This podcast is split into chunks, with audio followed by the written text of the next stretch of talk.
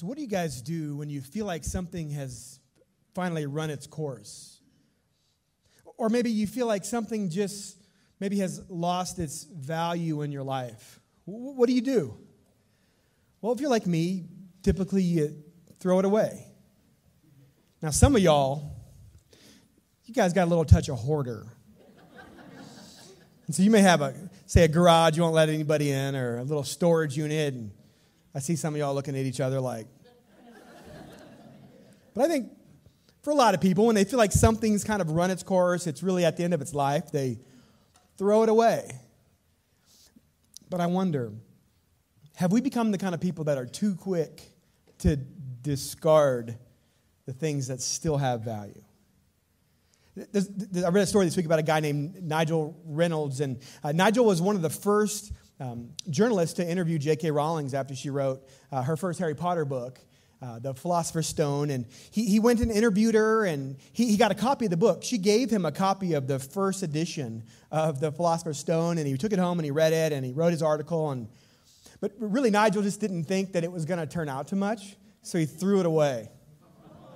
So today, if you went to go buy that, it cost you about $90,000. You just threw it away. There was a story of a woman in California who was cleaning out some old computers and some old TVs and some old cables and such. And so she took them to a recycling center in California. And as they started looking through, they said, "Hey, ma'am, hold on a second.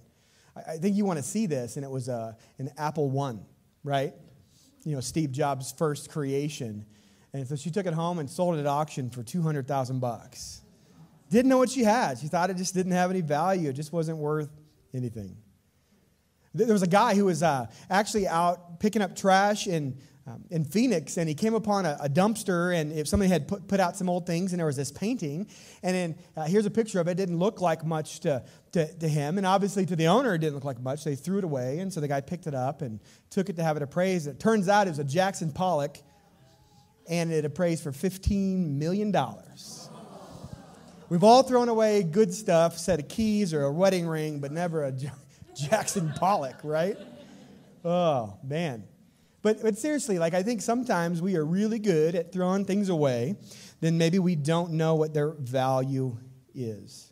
Or we donate something to Goodwill just because we want to get it out of the closet or the garage or whatever, and we don't really realize what the value is on things. And the reality is that I don't think we just do this with books and paintings and old computers. We do this with relationships. We do this with our careers. We do this with the things that we love and the people that we love, and we tend to discard them too quick. I don't know if you've been there. I mean, think about how many people do you know that's walked away from a relationship that, from the outside looking in, you thought, man, you can redeem that. That's not over yet.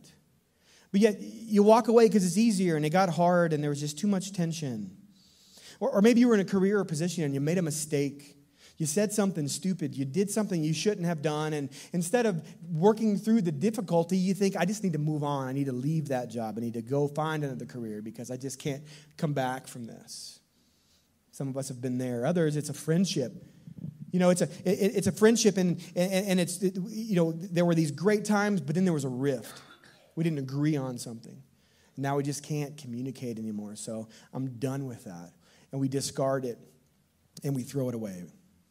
And what ends up happening to us, and I think a lot of us can see this in our lives, is we end up leaving this wake behind us of broken things, of discarded things, of trash, just kind of coming behind us of relationships and friendships and careers and hopes and dreams, and they're just kind of following behind us. Yet I wonder, does it have to be that way? Or can we as people become the type of people who realize that there is still value in these things? And so can we restore them back to what they truly should have been? A few weeks ago, Courtney and I had a friend who's got a place in Myrtle Beach, and he said, "Hey, come stay for free for the week. Just get here." We were like, "Yeah, that sounds great. Let's do it." So we found a cheap flight, flew to Myrtle Beach, and had a great time. But one of our last days, we took a dolphin tour. Anybody ever here taking a dolphin tour or whale watching tour? They're super fun. So here's our crew just kind of hanging out there, getting sunburned and doing our thing, and it was really fun. We found this beautiful dolphin that we kind of followed around for about an hour, and it was awesome. But there was this moment where he stops the boat, the captain stops the boat, and there's this trash bag that was floating in the water. And so he grabs the oar, and he's reaching for the trash bag. It takes him a couple minutes to get it out because it's full of water. And he brings it over, and he says, you know, anytime we see any trash on the water, we have to pick it up. And so he starts kind of telling us a little bit. He tells us that there's kind of on average 8 to 9 million metric tons of trash that end up in the ocean every year. And what happens is the turtles and the birds, they think it's food, right? I mean, the turtles think it's a jellyfish, and so they eat it. You know, the birds come down, and they get wrapped up in it, and those kind of things. And so he's kind of talking about this. And we've often been on tours where they give us the pitch and those kind of things. And so I'm waiting for it. You know, he's a really sweet guy, and he says, you know, what I'd recommend you guys do? He said, well, if you ever just see trash, just pick it up and throw it away. And I thought to myself, it's something that I can do. Right? I mean, it's simple. It seems too simple, right? We want to fix big problems in the world. Let's do all of these things. Let's get rid of plastic. And should we get rid of plastic? Probably, right? Should we start drinking out of water bottles and like this that we can refill? Probably, right? But, you know, one thing that I can do is I can pick up trash when I see it. I'm walking on the beach, or I'm walking down the street, or I'm in the church yard. If I see trash, I can pick it up and I can throw it away. Small changes of redeeming something and restoring something can end to a huge impact and difference later on. And I think the same goes for our lives. Like, we don't have to fix every problem that is going on in our world right now, but you know what we can do is we can fix one of them. And so we look at our broken relationships, or we look at our broken dreams, or we look at some career that we walked away from, and then we got this dark cloud that's hanging over our heads. And what would it be like if we just kind of leaned in and said, let's try to restore what was thrown away. Let's pick up that piece of trash off the ground in my life and try to restore it. What I love about Easter is that Easter is God's demonstration that he comes and he takes what we've thrown away, and he takes what we think is broken and run its course and discarded, and he makes it new. He brings it new life. And Jesus, I think, wants us to see on Easter how he does this so that we can start one at a time picking up and restoring those things we've thrown away too. But for us to get it, we have to understand first why he did it and what it all means. And so today I'm really excited to dig into this. If you have your Bibles, grab those. We'll be in John chapter 20. If you're part of our church family and you've been here the last month, we've been walking through the last week of Jesus' life. And so we see that on Sunday, Jesus rides in on a donkey into Jerusalem, and everybody's declaring he's the king. This is the Messiah, the one we've been waiting on, the one that's going to push back Rome and who's going to make Israel what it once was under Solomon and King David and all these guys that you may have heard of before. And then on Monday, Jesus rolls back in the temple and he starts flipping tables. And I'm sure the disciples are like, yeah, they're flexing, like, here he goes, this is going to be good. But what happens is he makes the chief priests and the elders so mad that they put a hit out on him and they're going to kill him. And they've conspired with Judas, one of Jesus' disciples, for 30 pieces of silver to arrest him and put him to death. On Tuesday, Jesus knows he's got a hit out on him, so he's hanging out at his buddy Lazarus' house, and Lazarus' sister Mary like anoints Jesus with this really costly nard, this ointment, this kind of perfume. And then on Wednesday, we don't know much. But then Thursday, they have the Last Supper together and Jesus is arrested. And then there's Friday, where Jesus goes to trial and he gets condemned and he goes and he hangs on the cross. And he takes his last breath and he says, it is finished. And the skies become dark and there's thunderbolts and lightning and there's like the curtain and the temple gets torn and all this stuff, and everybody's like, oh my gosh. But the disciples, they ran and hid. The gospel biographies tell us that only a couple of them even followed Jesus to the cross. It was John and then the ladies like Mary and Salome and some of the other people, but the main group of Peter and James and these guys, they all ran away. And so they're hiding. And I want you just to kind of put yourself in their shoes for a moment. For 3 years, they had been following Jesus. For 3 years, they had these hopes and these dreams that Jesus was going to be the one who was going to fix everything that was broken. And now, 3 years later, they see Jesus get arrested and they see him die on the cross. And so all of the things that they thought were building and growing have now been broken. The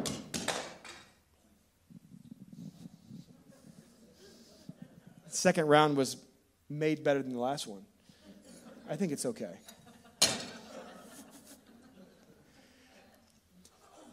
So, do you know what that feels like? I mean, I think we do.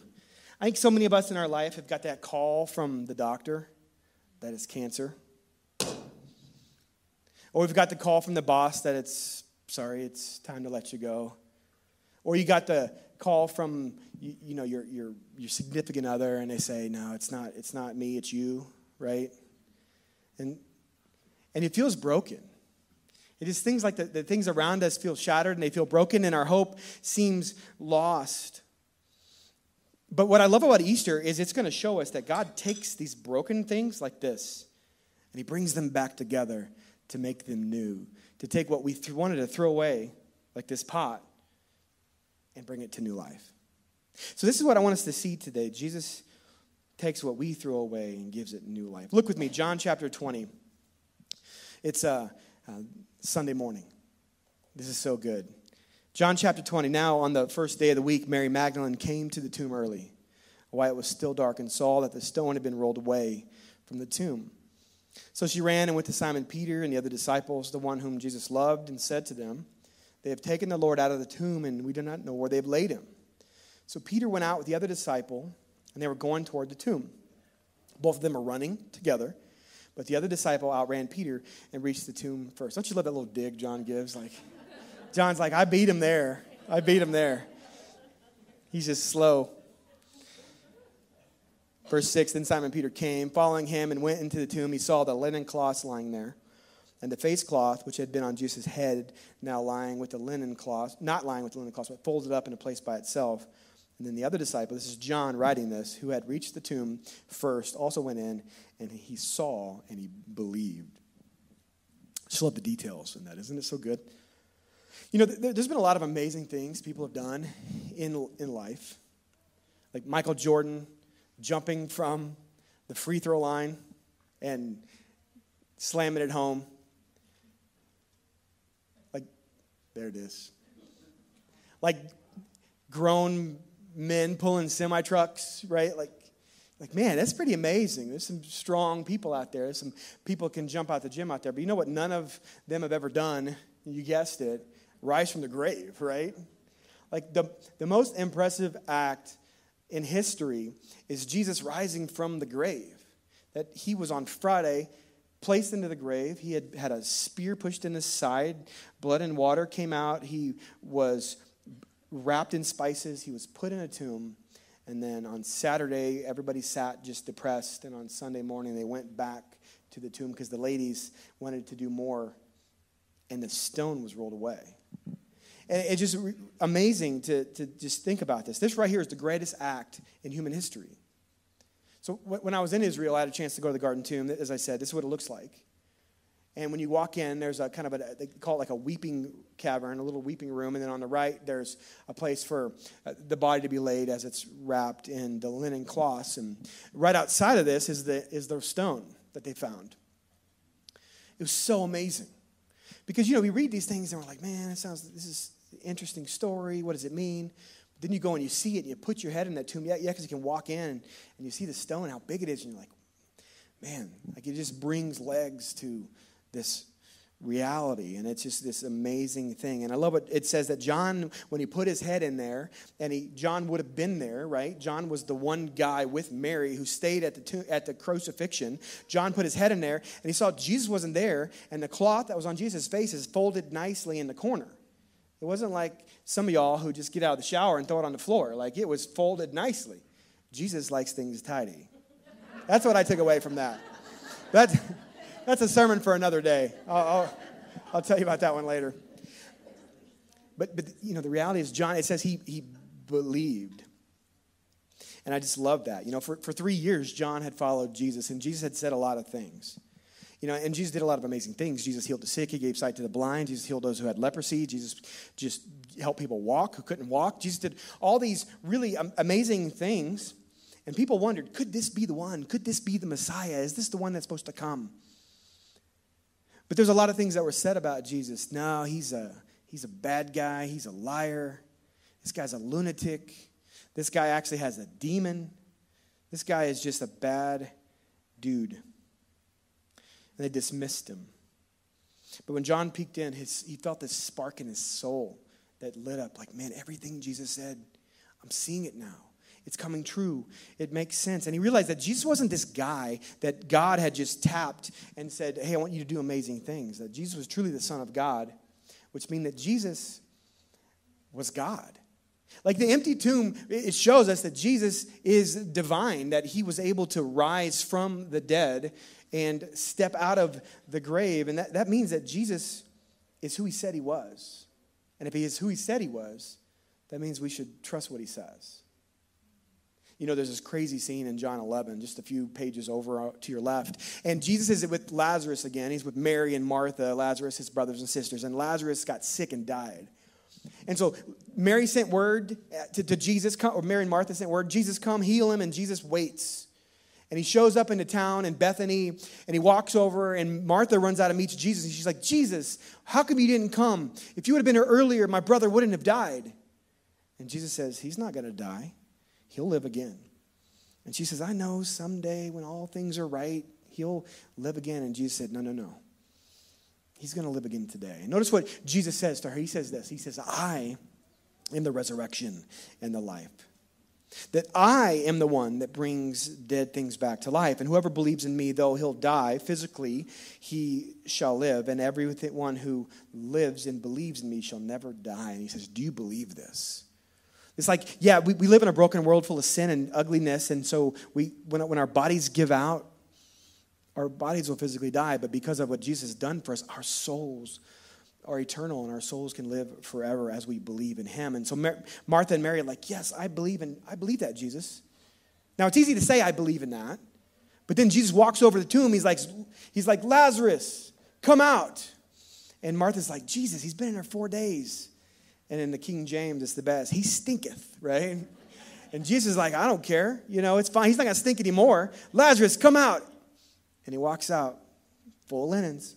See, Lazarus doesn't fold like Jesus folds. So Lazarus, he walks out full of linens, and he comes back to life. And Mary and Martha see it, and they're like, all right, Jesus, what you say must be true. And so John peeks his head in the empty tomb, and he sees Jesus is alive, and he's like, all right, Jesus, what you say must be true. And I think this has an impact on us today. See, here's what I want to take home is this. On Easter, the empty tomb proves that Jesus is trustworthy. That the things that Jesus says, the promises that he makes to you and to me and to us, that he's trustworthy, that he's going to keep his word. Because on several different times, Jesus told his disciples, hey, I'm going to die. And they're like, what are you talking about? And then I'm going to rise again. And they didn't understand it, or they didn't want to ask him. They didn't get it, but now they're starting to get it. What are some promises in your life that maybe Jesus has made, God has made, that you've had trouble trusting and believing? Because the Bible is full of them. God's word is full of them. Jesus says things like in Matthew 11, that if you're tired and you're weary, just come to him and he'll give you rest. Yeah, that sounds nice, Jesus, but does that really work? Or John 10:10, that everybody else wants to steal your joy and your happiness and your peace, but I come to give it you life, abundant life. Or maybe John 6 when he says that, hey, look, nobody will ever snatch you from God's hands when you've put your faith in me. Or John 13:14 where it says you don't have to be lonely anymore because you're now part of God's family. Or that you can trust Jesus in hard times because he'll never leave you because Jesus is better. And Jesus makes all these promises to us, and the question is, do we believe them? Or do they seem just too far-fetched? They seem like they don't make sense, or they seem like, okay, Jesus, I'm going to kind of trust you, but I'm also going to hedge my bets because just in case, I'm going to make it away. I think what Jesus wants you to see through the empty tomb, through a dead heart and dead lungs that began to breathe and beat again, that when God makes a promise, he keeps it. The empty tomb is the sign that Jesus keeps all of his promises. And so, friends, I want to ask you, what is a promise that you feel like God has made to you that you're not sure about? Could Jesus be saying today, look to the empty tomb, look to the risen Savior, and see that he keeps his promise every single time?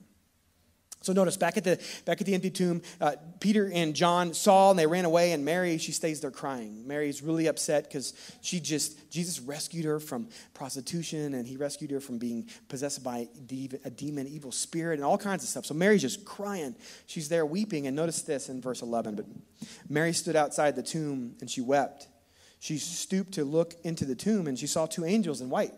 So they weren't there when John and Peter were there, I guess. And now she looks back and there's these two angels. And they said to her, "Woman, why are you weeping?" And she said, "Well, they have taken away my Lord, and I do not know where they have laid him." Having said this, she turned around and saw Jesus standing, but she didn't know it was him. She thought he was the gardener.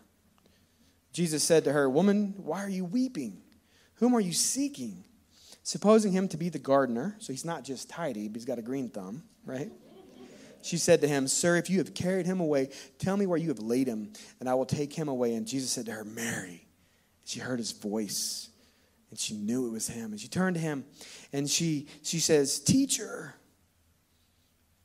And she tries to give him a big old hug. And Jesus, it's interesting what Jesus says here in verse 17. He says, Do not cling to me, for I have not yet ascended to my Father, but go to my brothers and say to them, I am ascending to my Father and your Father, to my God and your God. You ever wondered why Jesus is like, "Hey, Mary, don't give me a hug"? I mean, I'm sure she gave him a hug, but it was like this picture, like she's clinging to him, like when your 3-year-old is on your leg because they're trying to get more Reese's, you know what I'm saying?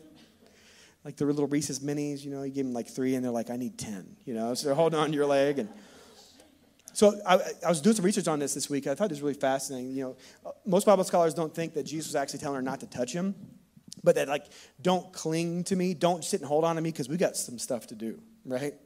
Like, we can stay in here and hug all day, and that'd be fine, but we really need to go tell the guys and the rest of the crew what's going on here, because they need to know too. So I think it was that. Jesus said, "Hey, look, we can't hear and hug all day. We have to go and tell the group."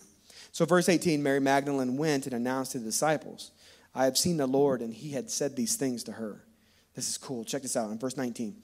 On the evening of that day, so this is Sunday night now, the first day of the week, the doors being locked where the disciples were for fear of the Jews. So Peter and John and Mary are like, the tomb is empty. And Mary's like, "I've seen him."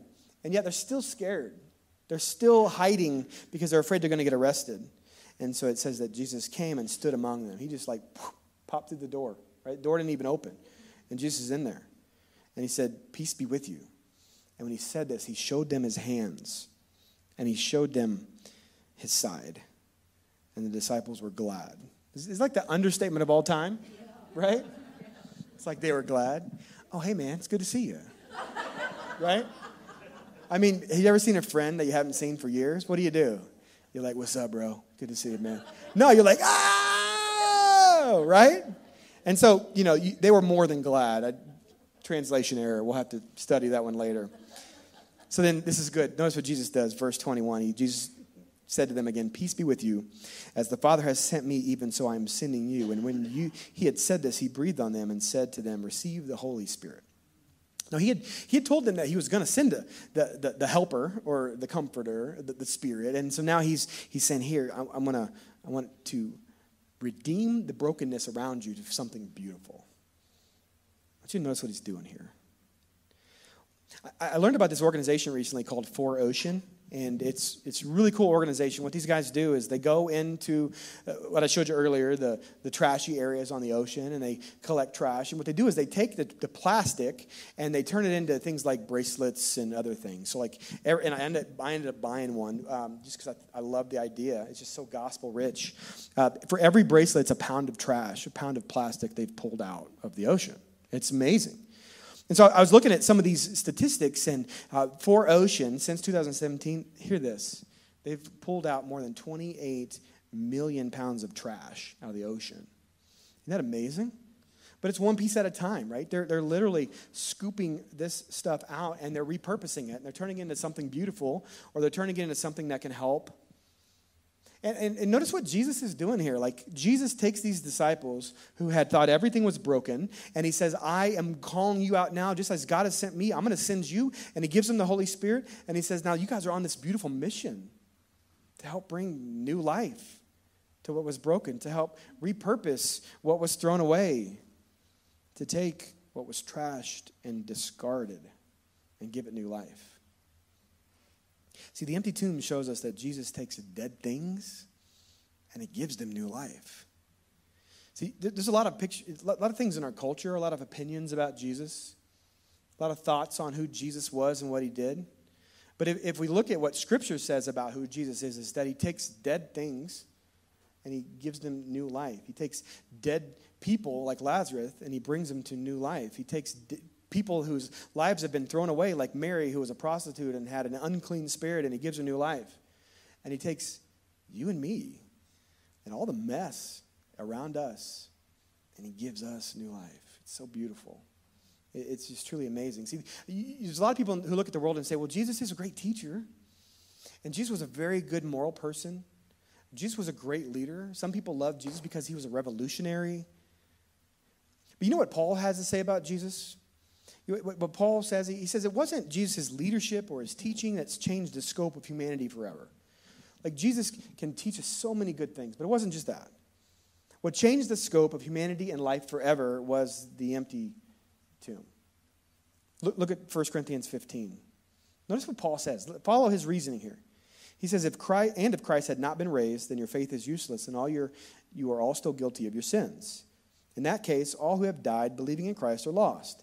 And if our hope in Christ is only for this life, we are more to be pitied than anyone else. You know what Paul says? He says, if everything that Jesus said was good and taught us well and led well, and he died for our sins, but he didn't rise from the grave, then he's actually saying there's no new life available. It's like King Leonidas says in the movie 300, right? He's like, let us eat, drink, and be merry, for tomorrow we die, right? You guys seen that movie? If not, he does a way better impression than I do. And he, like, kicks the guy in the hole. But Jesus is seriously, or Paul is seriously like, it's the resurrection of Jesus. It's the empty tomb of Jesus that means new life. Because otherwise, what's the point in doing all the stuff we do? We should just eat, drink, and be merry. We just go and do whatever we want to do. But notice what Paul says. He says, but that's not the case. Verse 20, but Christ has been raised from the dead. How do we know that Christ has been raised from the dead? Well, thankfully, Paul tells us. I'm glad you asked. In verse 5, he says, he was seen by Peter, and he was then by the 12. And after that, he was seen by more than 500 of his followers at one time, most of whom are still alive, though some have died. Then he was seen by James and later by all the apostles. Last of all, as though I had been born at the wrong time, I also saw him. Now, some people think, well, they saw Jesus in a dream, or some people saw Jesus because they, were not in their mind, or they found a good batch of peyote or something. But science has actually found that although people can experience out-of-body things, that you can't get 500 people at one time to do it, right? And so, basically Paul's like, hey, 500 people saw Jesus alive, and most of them are still alive. Like, go ask them. You know what's really cool about this? Many Bible scholars think that this section of 1 Corinthians 15 was written 12 years after Jesus died, maybe 15, and that this kind of creed has been around for many years before that. So, this isn't something that was developed hundreds of years later. No, this is like 10 years later. Paul's writing this and he's sharing this. He's like, yeah, Joe was there. And Joe's still alive. Like, go talk to Joe. Like, you can see it. And so this is the idea Paul's saying, that Jesus walking out of the grave proves everything about who he said he was. And it changes everything about us. It's not about rules. It's not about trying to check a box. It's not about trying to make God happy. It's about accepting the free gift that Jesus has given us and experiencing the new life that comes with it. And just living out of that. Because Jesus came to pay for our sins on the cross. And then he rose from the grave. Why did he have to rise from the grave? Somebody say, so he could defeat death and sin forever. Isn't that beautiful? Like, he went to the cross and he gave his life for our sins, but then he rose from the grave to defeat death and sin forever. Which means that when you put your faith in him, you are not bound by sin, that you can say no to sin, that you can overcome sin in your life. You're never going to be perfect. I'm going to trip. We're never going to be perfect. You're still going to stay. We're all in progress at some point. We're all in process at some point, but that means that we can say no to sin, and that means that Jesus defeated death, so when we say yes to him, that eternal life is ours. And we don't just say yes to Jesus so that someday we'll go to heaven. We'll say yes to Jesus because today I want to experience the new life that he's given me. I want to be able to walk in that and experience that and see the truth of that. Because Jesus has done it all forever. And this means that when you say yes to Jesus, like Lazarus, you can experience life, new life, and you can experience it today. See, there's been a lot of great teachers like Gandhi and Confucius and Aristotle, but you know what all three of those guys had in common? They all died, and they didn't come back from the grave. But Jesus, he did, which means he's alive, which means he's alive today. And when you put your faith in him, he takes what is broken and discarded and trashed and makes it brand new. So notice, most of the disciples were there, but not all of them were there. I'm going to close with this. Here's Thomas. If you guys have grown up in church, Thomas has a nickname. What is it?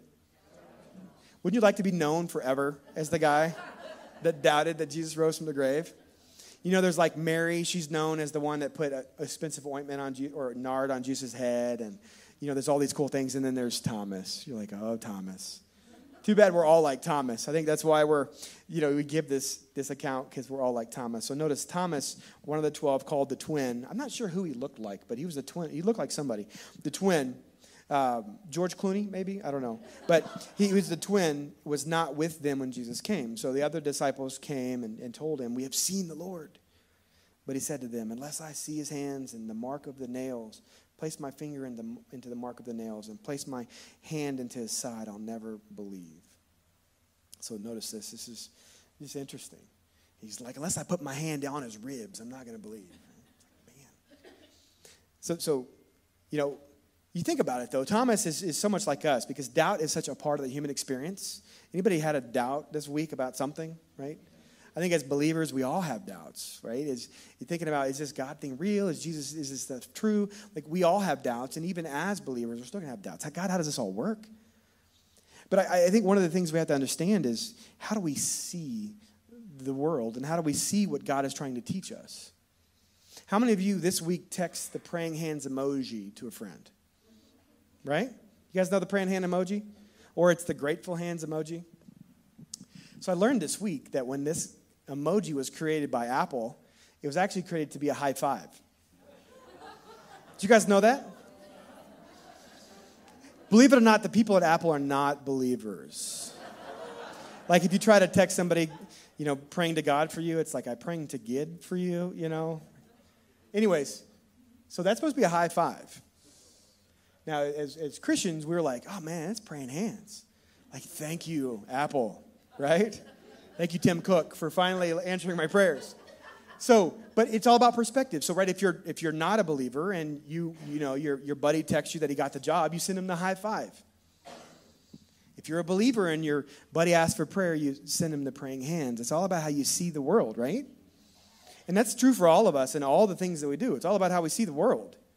So, one of the things that Jesus is trying to get us to see, he's trying to get Thomas to see, so he can use Thomas' example for us, is that if we look through the empty tomb, if we look through what Jesus did for us on the cross, it helps everything else start making sense because we have the right perspective to see it. So Thomas says, when I see it, I'm going to believe it. And so Jesus wants to give him the right perspective. So what does Jesus do? He doesn't leave him guessing. He comes. Notice this in verse 26. So 8 days later, and don't you love this, that Jesus never leaves you hanging? I want you guys to know this. Like, Jesus will always continue to present himself to you. It might be through the words of a friend. It might be through some He Gets Us.com ad on TV. It could be through a text or whatever, a cloud that looks like a cross, whatever. But he's going to continue to pursue you because he never leaves you hanging. And if you look back at your life, you're going to see so many times that Jesus has done something or used someone to put his word in your heart. And so notice he doesn't leave Thomas hanging. He comes back, verse 26. And 8 days later, the disciples were inside again. Jesus makes them wait a whole week, though. Right? It's kind of cruel. Like, he makes them wait a whole week. And Thomas was with them. And all again, the doors were locked. Jesus came and stood among them. And he said, peace be with you. Then he said to Thomas, put your finger here and see my hands. Put out your hand and place it in my side. Do not disbelieve, but believe. And notice what Thomas answers. Thomas says, my Lord and my God. He believed. He saw Jesus alive. Now everything Jesus said, all the promises he made, he saw were true. And he says, my Lord and my God. And Jesus said, have you believed because you have seen me? Blessed are those who have not seen and yet have believed. See, I think that's for us. He puts that here for us because although we see Jesus moving in our lives, we see Jesus using other people in our lives, like we're probably not going to be able to put our hands in Jesus' hand like Thomas did.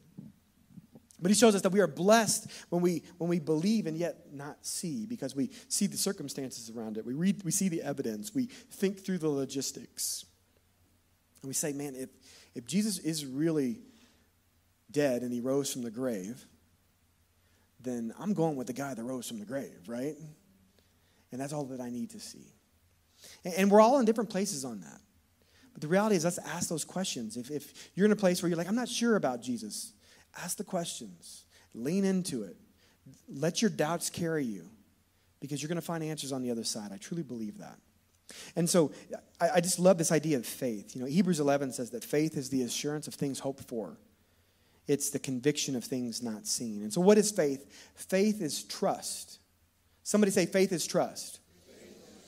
So we put our faith in a lot of things. We think of this faith as this mystical thing, but we put our faith in a lot of things all the time. I had a ladder back here, but somebody moved it. I probably should have told Darren I was going to use it.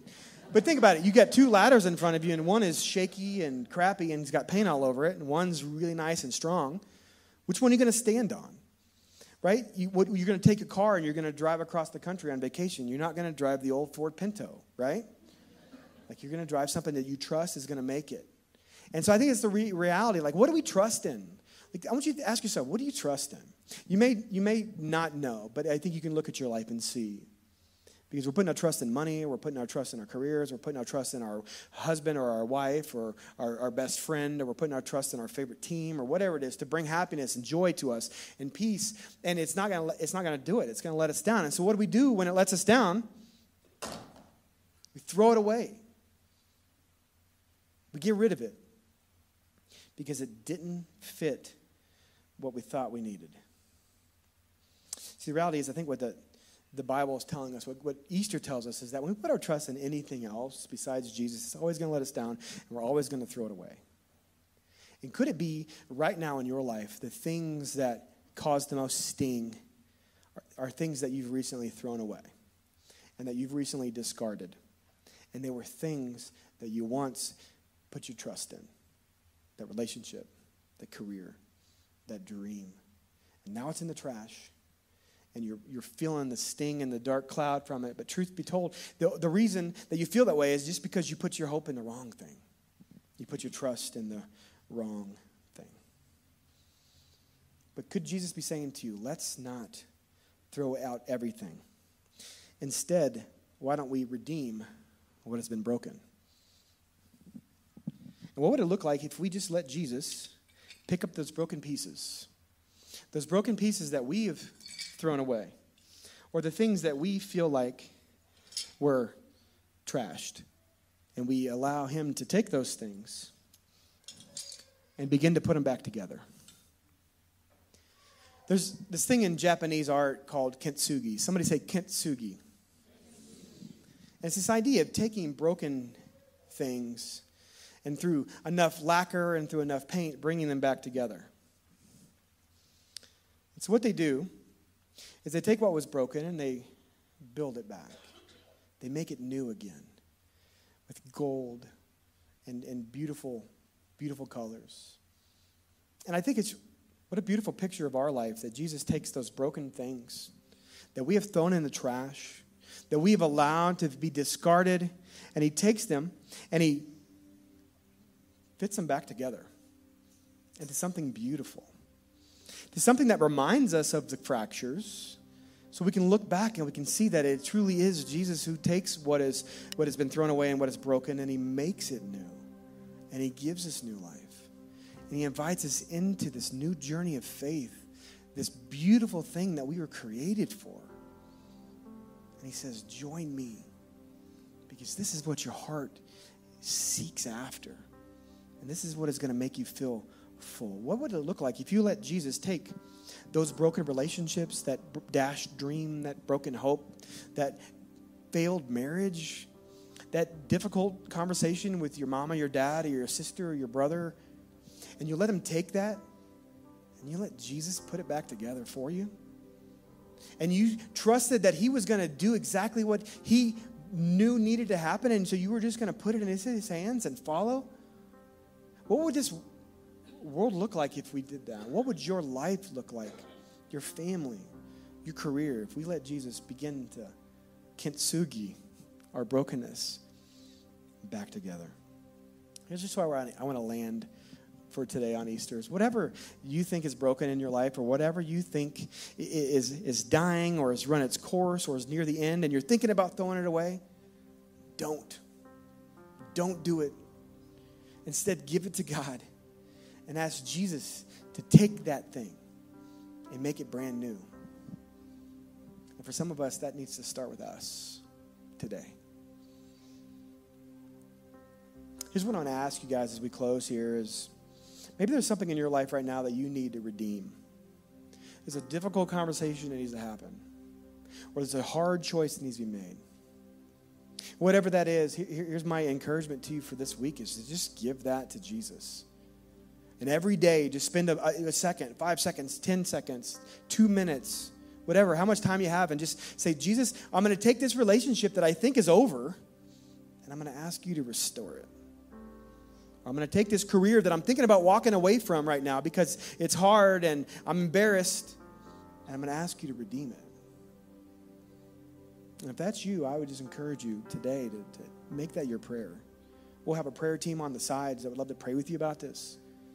How can Jesus restore what's been broken? See, for some of us, we put our faith in Jesus, but then we've gotten the ups and downs of life, and it's messy and it's hard, and we've started to think about how do we fix these things on our own, or how do we go, and we just throw things away and walk away from them, and they leave this scar in our heart, but we just ignore it until it's bedtime, and it weighs on us. Could it be that Jesus wants you to say, Jesus, I'm going to give all this to you, and I'm going to recommit myself to you today, and I want you to take what's been broken and what seems to be fractured and thrown away and give it new life? And there could be someone here today for the very first time says, Jesus, I want you to make me new, because I've been trying my way, trying so hard to figure it out on my own, and I can't. My friends, if that's you, I hope you can see that Jesus saying to you today is that he comes to give us new life and to make you new. And through you, he wants to change the world. So I want to invite the worship team back on stage, and we're going to continue to sing. But I just want to take a moment and pray. And if you fall into one of those categories, I just want to give you a moment just to go before God and just say, God, I ask that you just move and begin to restore what's been broken. So would you pray with me?